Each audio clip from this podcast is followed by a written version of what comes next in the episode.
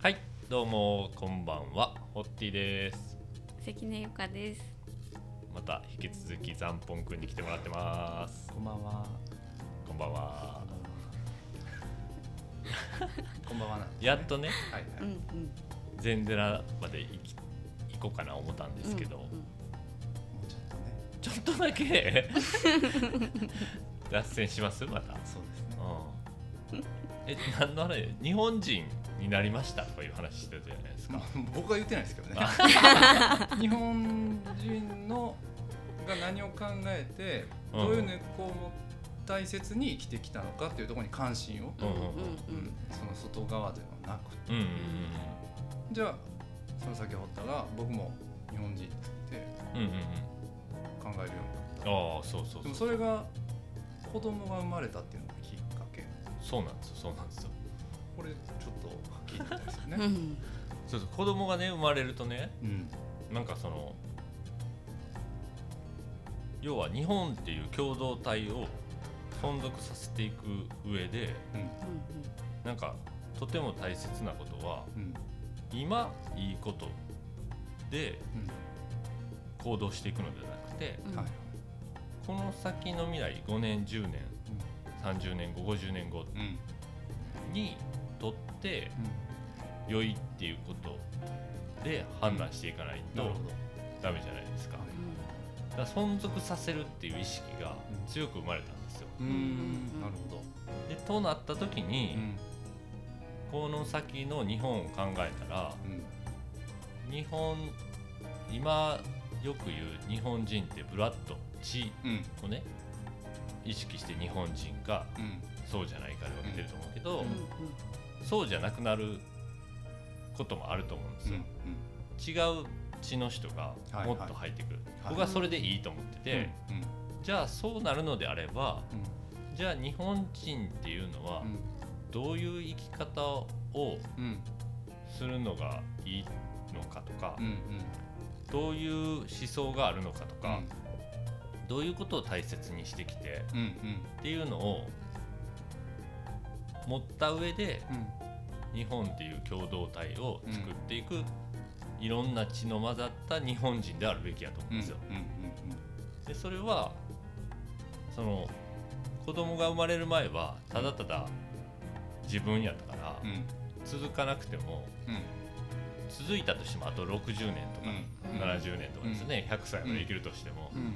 でもそうじゃなくなるってなった時にうん。その先を考えたことによってじゃあその先を考えるヒントとしてどうすればいいのかって思った時に今日本っていうものを見た時になんかある一方から見られた日本人っていう価値観というか概念しか入ってこないと思うんですよ、うん。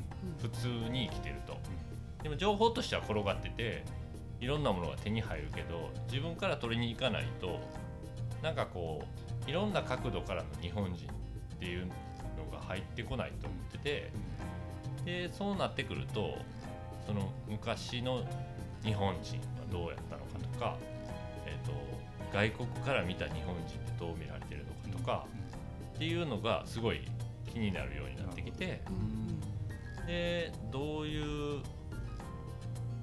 日本人であるべきなのかっていうのを強く考えるようになったんですよね。でまだそのそれはなんかこう正解がないと思ってるし、見つからないのかなとは思ってるんですけど今僕が思ってるっていうことで今は生きてるわけですなるだほど。から。で禅寺の話します？これ、うん。いきなりやけど。そうなった時に、うん。あのやっぱワードとして禅であったりとか、ううん。まあよく出てきます。茶であったりとか、わびさびであったりとかっていうのが、まあこれ江戸に作られた文化やと思うんですよね。でそこに結構これもある一方から見た日本の良さやと思うんですよ。それが全てではないそうそうそうそうそう。だからそれを全てとして、この先に残していこうっていうんじゃなくて、その良さを知った上でうん。じゃあまた違うある一方の日本人の良さをうん。知った上で、うん。っていうのを増やしていくことによって、未来の日本人像っていうのを作っていければいいかなと思ってるんですけど、うん。やっぱり、えー美意識であったりとかっていうのが生まれた文化がその禅の中にあるような気がしてて、うん。だからそこがその僕も自然が好きやったりとか、なんかその調和が心地よく感じたりとかするところがあると思うんですよね。でだからこうその外国でそういういろんな経験をして、なんとなく帰ってきて、うん。日本に帰らねばと思って帰ってきて、日本に根っこを生やすってなった時に、ザンポン君は禅寺に2年ぐらい入るわけですよ。まあでもそれまあでもちょっと時間が。時間はあったけどいろんな本を読んだりとかうん。なんかしたと。うん。でパトロン的なところはもうなんかなくなってううん寺に入るとううん。んなったわけなんですけど、うんうん。その時のその時ってあんまり連絡をそこまで密に取らなくなったんですよね。うん言ったら毎月会ってたりしたことが、まあ、な何をして何を感じたかなっていうのがうん。うん改めてこなんか結局日本の根っこをう、うんうん。探すって言ってもうんまあ膨大すぎてそうやね。何をどうしたらいいのかわかむむしろまず何があるのかが分からなかったうんうん。その時はもう茶道とか、うんうん。まあ、華道うん。うん行動とかうんうん能楽とかうんうん。いろんな文化あるじゃないですか。うんうん。でそういうのって全然知らなかったんでうんまずは文献またうん読み漁るんですよ。うん。結局また同じところに戻るんですよね。もう頭頭ででっかちにになってう。んうんで不眠症は変わらずで うんまたやと思いながらうんでもある時うん。あの東福寺うんうんにあるお庭。うんうんうん重森美玲さんっていう昭和の作庭家作庭作庭あまあ庭を庭を作る作る人はいはいはいはい。昭和の時代活躍されたうんうん。お庭があってなんとなくそこに、うんまあ、これまたなんとなくなんですよ。行かないとと思って。別に庭を見たこともなかったんですけど、はなんとなくそこ行こうと思って。その庭園の裏そこ東福寺なんでもみじがすごく多いんですよ、でもみじって枝が軽いんですねだから風が吹くとふわーっと空中を浮いたように揺れるんですよ、はいはいはい。でその揺れに目を奪われてうん。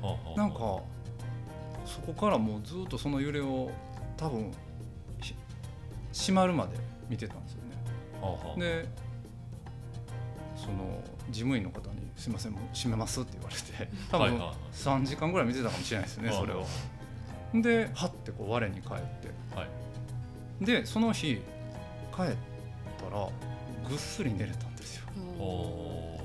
多分なんかその頭から体になんか感覚が移行したんでしょううんねそのそのもみじの揺れと自分の呼吸とか体のリズムが多分こうそう調和していって自然と眠れる状態に入っていった時になんかあるここはと。はいはい。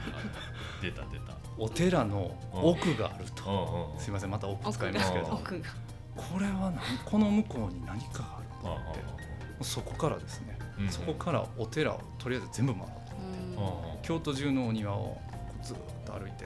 はいはいはいでその途中で茶道に出会って。はい「あんた茶道やりや」って。あれ和尚さんに言われたりとかで放り込まれて。で茶道に出会ったりでお花に出会ったりとか、まあ、いろんなものに出会っていくんですうんけどで結局そういう文化に触れていくと庭園もやっぱりその禅っていうものはうん。影響がすごくまあその禅寺ですけどねそれは。強い。うん。で茶道も禅という影響があるとか。なんかこうい至る所で禅が出てきたんですよで禅を調べるとまだ座禅っていうものがうんうん。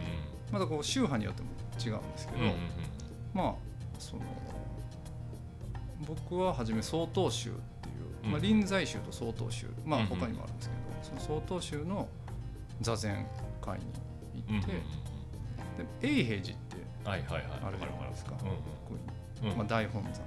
でそこにとりあえず3日間座りに行こうと思って、座りに行ったりとかして永平寺永平寺にも行ったり、でまあもういろんなところで次は座禅会巡りになっていくんですよ、はいはいはいはいほんならこうだんだん分かってくる。というか、うん。だからお庭初めて見た時うんに思ったんですよ。そのまあ砂と石と木と、うんうん。でまあその作るわけじゃないですか、うんどうどうや何がいいんかなって初め思ってしまうんですよ、うんやっぱり、宇宙とか言うけどね。宇宙そう。なんで面白いことに、うん通り過ぎる人通り過ぎる人みんなみんなじゃないですけど多いのがだからその宇宙っていう言葉をよく使うんですよ、見てる人。でも宇宙っていう言葉を使う人に限ってすぐ出ていきますね、あのあんまり見見てないというか、うんうんもう宇宙っていうなんか意味付けをして帰っていってるとか、なんかそういう人が多いなと思いつつ、でも何を表現してるのか。だから服ファッションとかであればこれが好きとか、あれ着たいとか、判断できるじゃないですか、でもお庭でここいいとかって全然わからないなと思って、うんうんでもこれ数見たらうんわかるんじゃないかなと思って、で数見ていくとだんだんやっぱ出てくるんですね。うんこの石の形なんか好きとか。なんかこの砂の感じとか、掃除されてる場所いいなとか、はなんかこういろんなこう自分の中に眠ってた感覚がこう自然と開いていった感じでで座禅もそれと同じ感覚で多分数をこなしていけばなんか気づきがうん。初めはなんか左の肺がすっごい痛かったりとかうん。あの多分姿勢が悪かったんでしょうね、はいはい偏ってたんでしょうね。なんかそういうのもだんだん整っていったりとか。であるお寺の座禅会に行った時に、そこの老子がこうお線香を立ててこうんうんうん。う拝むうんうん時にそのお線香を刺してうんそのお線香をピッて1ミリ戻したんですよ。で要するにおせお線香を刺すじゃないですか。はい。でちょっとずれてたんでしょうね真ん中から。うんそれをうんピッてこううん誰も気づかれないぐらいのレベルで動かした時にうん。なんかそわっとしてこのお寺にうん。座禅しに来ようと思ったんですよ。でそこで2年ぐらい1年かな。まあ2年弱ぐらい通わせてもらってて、でそこの老子に「山本さん住んでみますか?」って言われてほ「はい」って そんなことある？なあ ある日突然うん、なんか、お寺に住むことになったって。うん、なんかもうこれは。そうなんやって。もうどこかでもうん。僕の中でずっとだからそのおお庭を回るとかお茶すとかそういうのでもなんか流されてる感じがあったんですよ。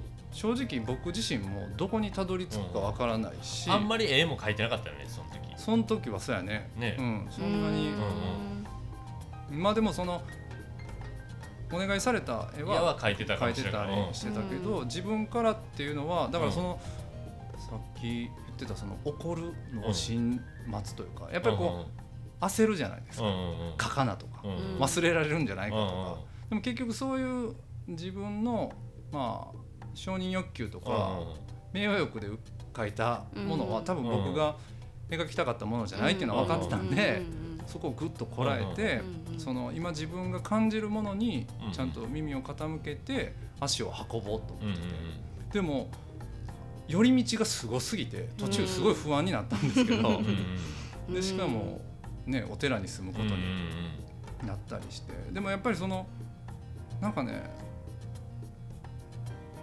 もう言うとお坊さんになるぐらいの覚悟はあったというか持ちたかったんでしょうねそれぐらい。うんなんか本当にもうなんていうかな、うん、その手を合わせて生きるじゃないですけど。なんかそこに捧げたい気持ちが多分僕っていうよりもなんかあるんでしょうね。なるほどもうそれはちっちゃい頃のうんその偉大なものを感じた時からもうずっとあるんかもしれないですけど、うん、なんかそこにこう捧げる覚悟ができてるんでなんかこう縁を信じてまあ乗っかって住みますと。住みます。うんまあ住みますっていうか、まあ、寄宿させてもらうっていう形で入らせてもらってでそのお寺の生活を体感させてもらってでそのお寺の生活をしながらその中で絵を描く時間をちょっといただいて。いただいて制作をするっていうのをやって。お寺で何してただから何してたってよく聞かれるんですけど、普通に生活なんですよ。別にその修行騒動に入ったわけじゃないんで、普通に修行が終わったお坊さんがいて生活をしてるっていう中に一緒に参加させてもらって、でもまあ起きる時間が決まってたり、食べる時の食べ方が決まってたりとか、まあ唱えるお経とか決まってたりとか、であとは何時から何時は掃除をするとか、なんかそういうでそれが終わったらご飯の下ごしらえするとか、なんかそういうリズムがあって、その中にあの身を置いて一緒に生活させてもらうっていう。そういう方は他にもいらっしゃるんですか？そうです。なんか学生さんがいたりとか、えー、うん。うん、だから結構京都のお寺にその学生さんが寄宿。寄宿してたりしたりとか。するんですよ。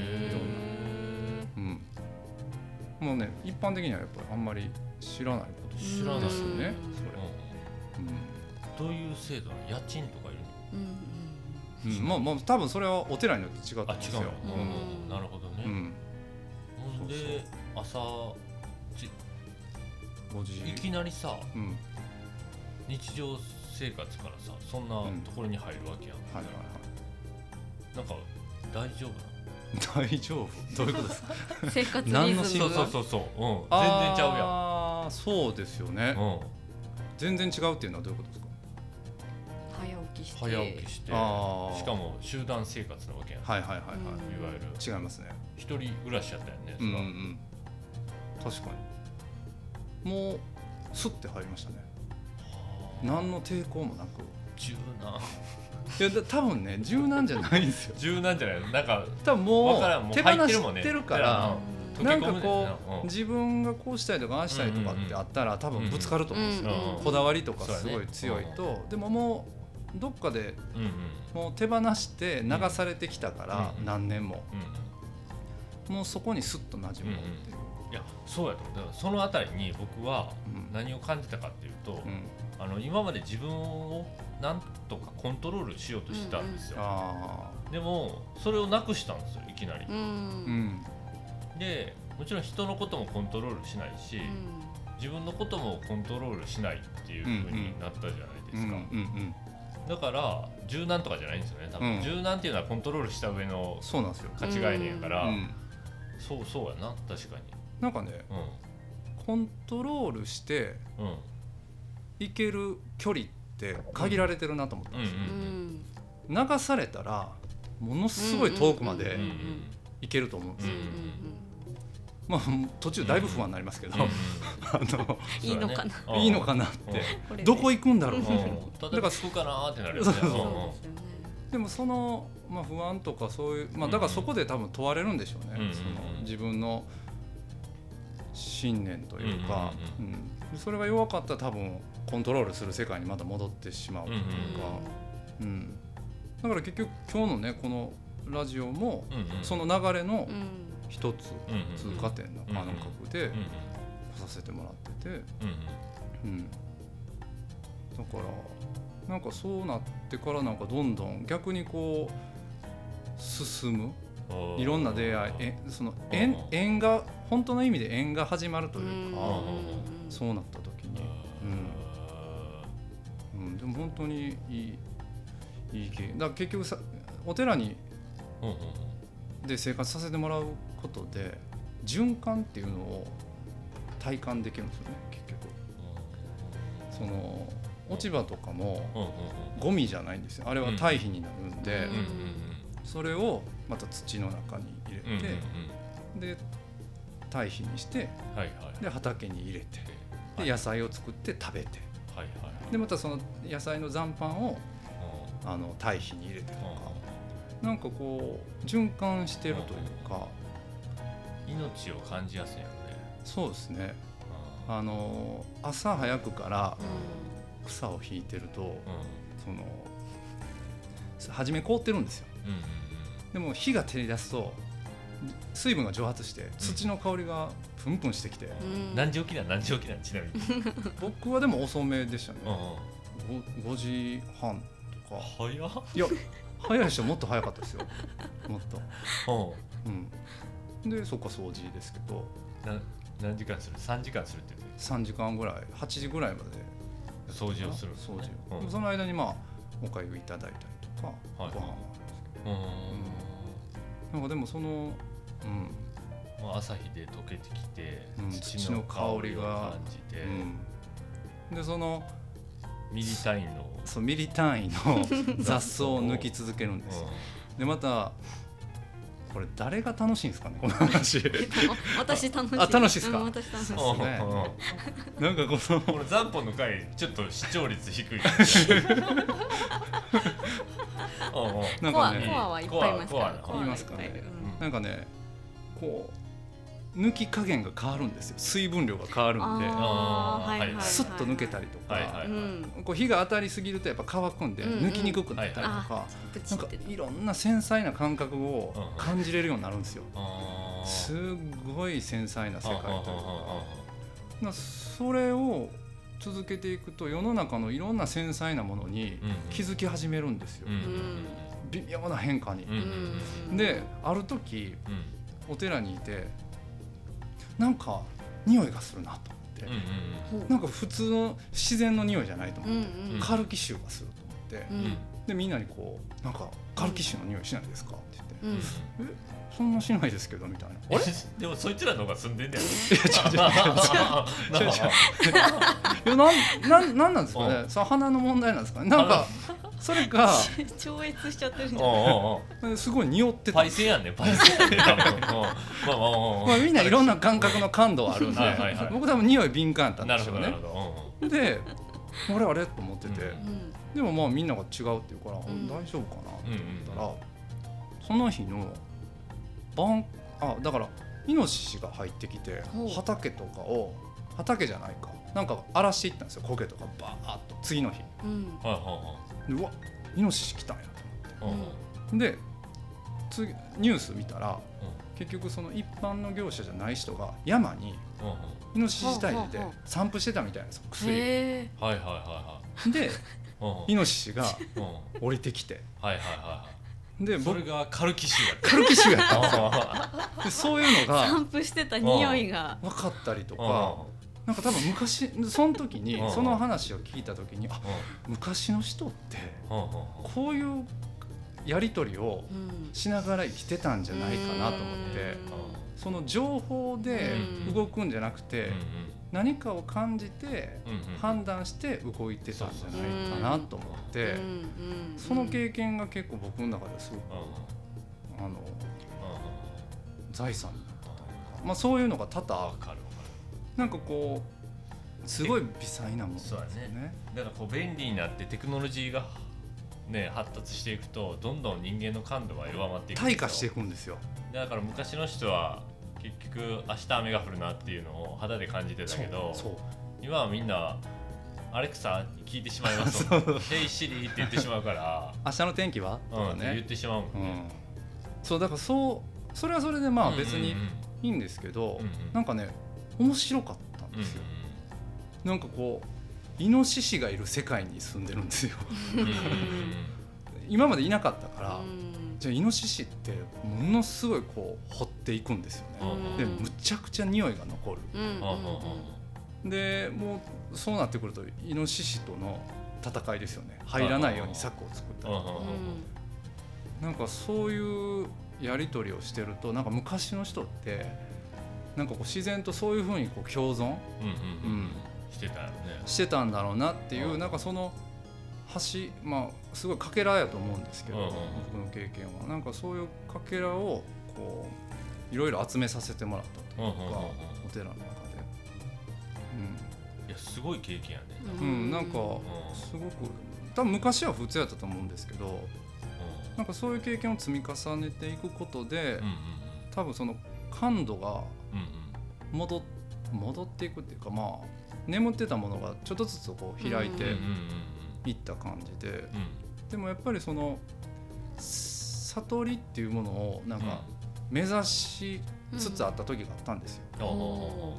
まあなんか悟りっていうのがなんかねすごそうなうんイメージがあるじゃないですか。そこを目指すために座禅一生懸命しないとかなんかこう一生懸命になってた時になんか違うなってある時思ったんですよ。うん生き自分が息苦しくなってきててうんなんかこうお金という価値が悟りっていうのに変わって結局そうなんていうのかなうん構造掴みに行こうとしてるそう掴みに行こうは。い悟りを掴みに行こうとしたらうんこれは社会でお金を稼ごうとしてるのと同じだなと思った時に。これは落とし穴に入ってたなと思はいってその時になんかこうただ盲目的に一生懸命やっても違うなと思ってでまあまあその時はまあそこまでなんていうのかな。ぼん,、まあ、ぼんやりしてたんですけど、近くにそのお寺の近くにある喫茶店。のマスターが草盆栽。盆栽を。うん。盆栽でもその山野草とかうんうんその自然の草花で盆栽を作るっていう。でそこの盆栽を見た時にうんなんかなんやろ衝撃を受けたというか、うんまあ、シンプルに美しいなと思ったんですよ。うんその巨木もその木もあるし草もあるし雑草もあったんですよ。でそれが衝撃でうんお寺にいると雑草って抜くもの。だからうん雑草だらけやったんですよ。でも雑草がすごい生き生きとうんうん。そのいろんな草花の中に混じっててうんうんでその盆栽の中にも雑草がひょろって出てたりするんですよ。うんうん。でもなんかすごいこう美しいって感じてしまったんですよ。で話を聞くとやっぱりこう人間がコントロールして作りきれない。鳥が種を落として草が生えたりとかでそれを抜く人もいるけどうん。なんかそのマスター曰くそれを受け入れていく作業。うんでそれぞれが育ちやすいように枯れてる部分を取るぐらいでこっちはもう何もできないです。っていうその姿勢を見た時にうん。なんか僕には説法に聞こえてうん。なんか僕の理想はうん。なんかここにあるこういう世界にあるんじゃないかなと思ってまあいわゆる雑草っていうのも人間が作り出した概念。概念ね。そうなんですよ。雑雑なもんやってそうなんですよ。いらないものだっていう排除してるわけやもんね結局は。受け入れてないっていうことだね。そうなんですよ。うんうん。でも僕その自分と向き合ってそのうん。うん感度を上げるっていうことに関して禅のシステムはすごく有効だなと思ったんですよ。うんうんうんうん。でもじゃあその先ですよね。どう生きていくかっていう部分で僕の中でちょっとモヤモヤしてた部分がその草盆栽を見てなんかこう受け入れていくっていう作業。要するに場ですよね。なんか自分が何者かになるっていうよりもその場を作るっていうところが多分僕の大切にしたい世界観なんだなと思ってでお寺をまあまあいろんなタイミングがあったんですけど、うんうんうん。まあ出ることになって、うん。うん。で結局その当たり前のことをさせてもらってたんですよお寺って。うん。草引く。うんうん。お料理の下ごししたりうんうん手伝わせてもらうとか、うんうんでこれ別に誰も見てないんですよ。うん。うんうんもうドアを丁寧に閉めるとか、うん靴を揃えるとか、うん。なんかこう誰でもできることをうん誰よりもその心を込めることの大切さ。それはなんていうのかなその誰かに見せるためのうん。ものじゃないというか、うん人知れずうん心を込めてこう生きることの大切さ、なんか派手ななんかすごいものを作って、うん自分を見てもらうとか、そういうことではなくて、なんかももっとなんかシンプルで素朴なことを大事にうんしたいなと思って、でまあそれもあってタイミングがあって出て、日常の生活の中にそれがあるってことやもんね禅って。そうなんですよ。結局はね。そうなんですよ。うん、自分の生活の中に善があるっていうとちょっとまたいろんな、善があるじゃなくて善っていうのは日常の生活の中に何かを見出していくってことだね。うん、なんかまあでも本当、なんやろ芸術っていう言葉がね、いろんな捉え方があるように善も多分いろいろあるんですよ。ただ僕のすごいこう偏った捉え方やと思うんですけど、まあ、まあある意味僕自身というか、それは。だから善がこうだっていうのはちょっと言い切れないですよね。なんかもう抽象的なもんなんで。うんまあ、僕はそこに答えというかまあ自分なりのなんか考えを見出したというか。で結局それを出てからこう当たり前のことをこう大切にしていくじゃないですか、うんうん、じゃあこれまた面白い世界がこう見えてくると。いう,、うんうんうん、で結局日本人が大事にしてたその神道みたいなとこに行き着いていって、うんうん、もう今その家から比叡山がすごい見えるんですよ、うんうん、なんかもう手合わせてしまいますよね毎日山の神様今日も一日よろしくお願いいたします。でそれもなんか自然とやりたくなってくるんですよ。その自分にちょっと変わったなと思いつつでもそれをやっていくとなんかまたこう眠ってた感性が今こう開き始めてるというか、うん、なんかそういうところには。だからその巨石岩倉とかなんかそういうものが多分気になってきてるんでしょうね。なるほどね、うん、でも結局そんなに難しいことではなくてシンプルなことというか、うん、でも全然アプローチとかプロセスは違うけど、うん、その自分をコントロールしないっていうのと、うん、人をコントロールしないっていう、うん、その上でいろんな雑草があり、うん、何か鳥が持ってきた種から生えたものがありっていう場を作るっていうことに関して言うならば、うん、僕も全くその通りで、うんうんうん、その全く経験もなんか違った経験をしてると思うんですよ僕と残本で、うん、でもなんか行き着いたところは多分似たようなところ、ね、結局ね、うん、おそらく、うん、それはすごく、うん、なんでなのね。全然違うルートなんですよね、うん、全く違うことをしてきたはずなのに、うん、なんか昔はそうは思ってなかったし、うん、自分でコントロール自分のことをしたかったし、うん、人のこともコントロールしようと思ってたことはいっぱいあったし、でも今は全然手放してる感じになってきてて、うんうん、なんかやっぱり癖でそうなることはあったとしても、うん、なんかそこに行き着くんですよね。これなんなんでなるな。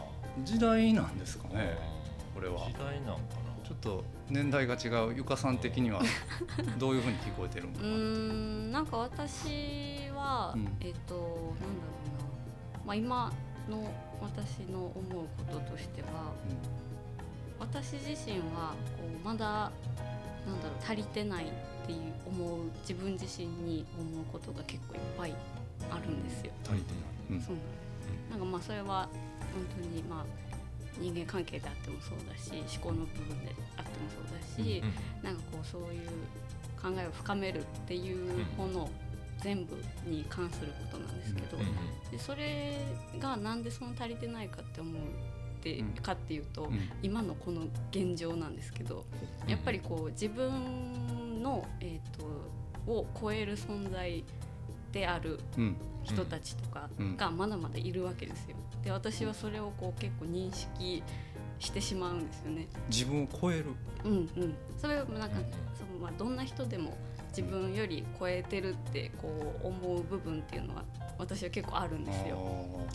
うんうん、でその部分を感じてしまうっていうものが私の中にはあるので、んなんかそれをこうなんだろうな、まあ、2人お二人からは私は感じないんですよね、その自分より超える超えないとかそういう話はしてないと思うんですけど、私自身はそういうことをしてしまう。んですよ。っていうのが、なんかまあ私とこう聞いてる限りでの違いであったりとか考え方で、なんかこうなんだろうな。多分過去にそういう時もあったんだろうなっていうのはなんとなくわかるんですよ。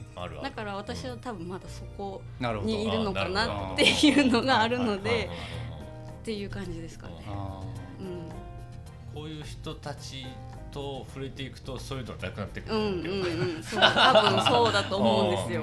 なんかこう言ってることも理解できるし、こうすごくそう思うとか、自分が言語化できてない部分を2人がしてるっていうのもすごいわかるんですけど、なんかそこの部分で多分感じる感じ方とか捉え方の違いがまだあるんだろうなとは思いますね。うん。なるほど、まあその例えばさ本を読むなり、人から聞くなりしたとしても、実体験とそれがリンクしないと、自分のものにならないじゃないですか、それを風に落ちるっていうことやけど、それがやっぱ経験値実体験の経験値が少ないと、やっぱり慣れない時期があったと思う、それだからそれが頭でっかちになってるところで、経験としては少ないけど、情報としてはすごい入ってきてる状態になると、うん、なんかあの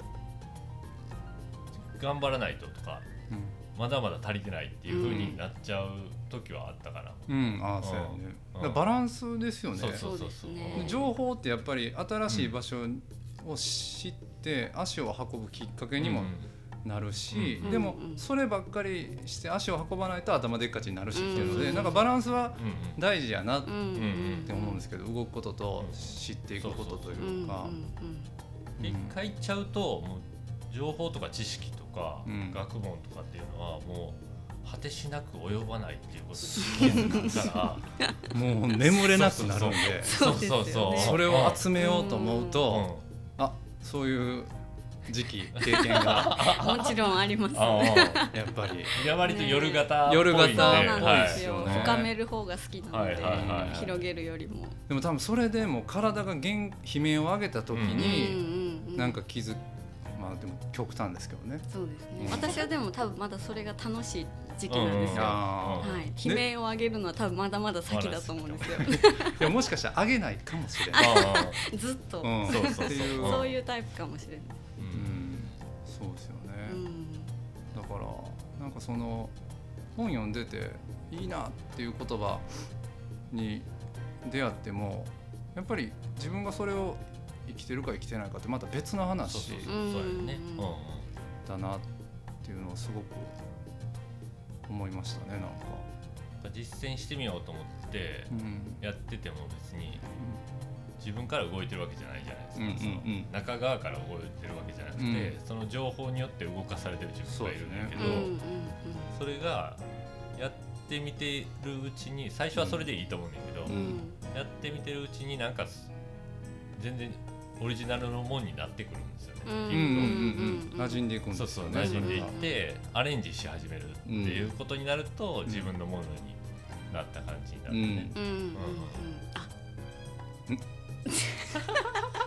あ何何いや何一番多分違うのは自分のことをどれだけ知れてるかの違いだなって思いました自分を知れてる、うん、なん。かこうなん。だろうめちゃめちゃ多分知れてると思うんですよ、うん、お二人、はい、その深めるっていう作業を作業というかまあ感じる部分を無意識じゃなく意識してできてると思うんですよね。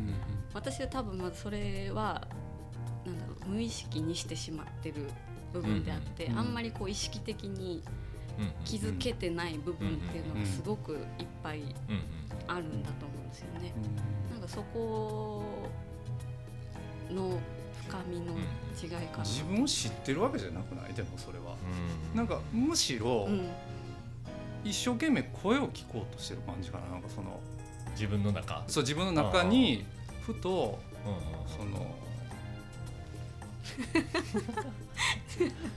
蚊がね蚊が今入ってきたよね。捕まえた。捕まえてます。捕まえてます。捕まえてさすが。優しかった。優しく。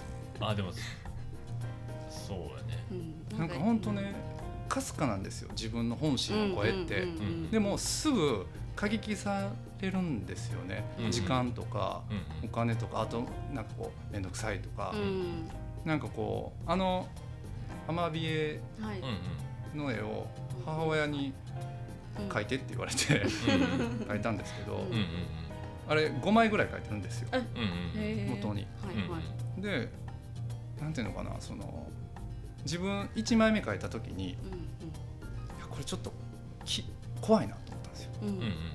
もう一回書き直した方がいいなって思ってるんですけど、いやいやいやもうこれでいこう、うんうん、でも結局書き進めていっても、うんうん、その初めにふと思ったこれちょっと怖いなって思った感じがやっぱ続いていって、うん、やっぱ納得いかない作品になっていったというか、うんうん、なんかそのちっちゃい自分のかすかな声というか、それを聞き続けるというか、聞いてそれを行動に移すっていう、そこをこう積み重ねていくと自分のなんか自分らしく生きれてる気がするんですよ。ね。